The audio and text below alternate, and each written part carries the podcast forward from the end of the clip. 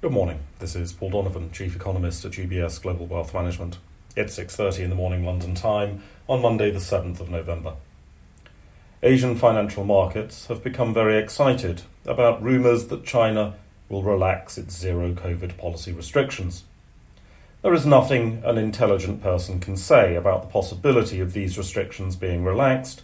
This is based off of unsubstantiated reports and any attempt to analyse those reports would also be unsubstantiated. The more interesting question is what a relaxation of zero COVID policies might mean. The important economic impact of zero COVID is less through the disruption of shutting down relatively small areas of the economy and more about fear. Right from the start of the pandemic, it is fear rather than the virus that has been the dominant economic concern. Will ending zero COVID or lessening zero COVID policies reduce fear levels in China? In particular, will such a move lead to a reduction in the rate of precautionary savings, people saving money in anticipation of potentially being unable to work? This is a very different situation from developed economies reopening. There, domestic demand improved immediately because social security safety nets and savings accumulated during the pandemic meant that there was no need to have precautionary savings at all. And the only question was whether fear levels were low enough to allow people out of their houses to spend money. So, amidst the enthusiasm, it's worthwhile reiterating that China's reopening, whenever it comes, is not necessarily going to follow the same pattern as those in the developed world. One reason markets may be so keen to believe in an easing of domestic Chinese restrictions is the weakness of external demand, at least as reported in the Chinese export data.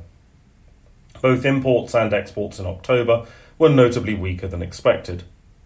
China sits at the end of a lot of global manufacturing processes, so this is indicative of weakening demand for global goods. So, a jump from weaker trade, weaker demand for goods to global recession is a very big leap to take, however. Remember that what is so peculiar about last year is that the increase in demand for goods came at the expense of spending on services. Not only is that balance normalizing this year, but demand for durable goods may well sink below normal in the coming quarters, because 2021 and early 2022 demand cannibalized late 2022 and 2023 demand. Supply exceeding demand for durable goods was almost inevitable, as was the powerful disinflation force that has been unleashed in durable goods prices. To talk of a global manufacturing recession is a lot more plausible than using this data to support a broader economic slowdown. German industrial production for September is due. As ever, do remember the bias to revisions the monthly change has been revised stronger 70% of the time this year, including the last two data releases. There's a lot of angst about the impact of higher energy prices on competitiveness, etc., but firms do adapt in the face of such problems. The US economy has been significantly less energy efficient than that of Europe for decades and has managed to survive nonetheless. ECB President Lagarde is scheduled to speak because we've not had the benefit of listening to ECB President Lagarde since last Friday. In the United States, there is the release of consumer credit data. This is worth having a look at, as leveraging the household balance sheet has become a key part of sustaining consumer spending in the face of catastrophically negative real wage growth. A rise in consumer credit can be interpreted as a good news, bad news story. The good news is that it suggests sustained consumer demand.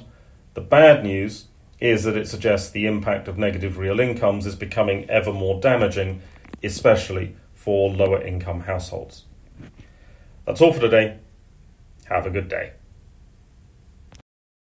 UBS Chief Investment Office's investment views are prepared and published by the global wealth management business of UBS AG or its affiliate, UBS. This material has no regard to the specific investment objectives, financial situation, or particular needs of any specific recipient and is published for informational purposes only. As a firm providing wealth management services to clients globally, UBS AG and its subsidiaries offer both investment advisory services and brokerage services. Investment advisory services and brokerage services are separate and distinct, differ in material ways, and are governed by different laws and separate arrangements. In the USA, UBS Financial Services Inc. is a subsidiary of UBS AG and a member of FINRA SIPC. For information, please visit our website at ubs.com forward slash working with us. For a full legal disclaimer applicable to the independent investment views produced by UBS, please visit our website at ubs.com forward slash CIO dash disclaimer.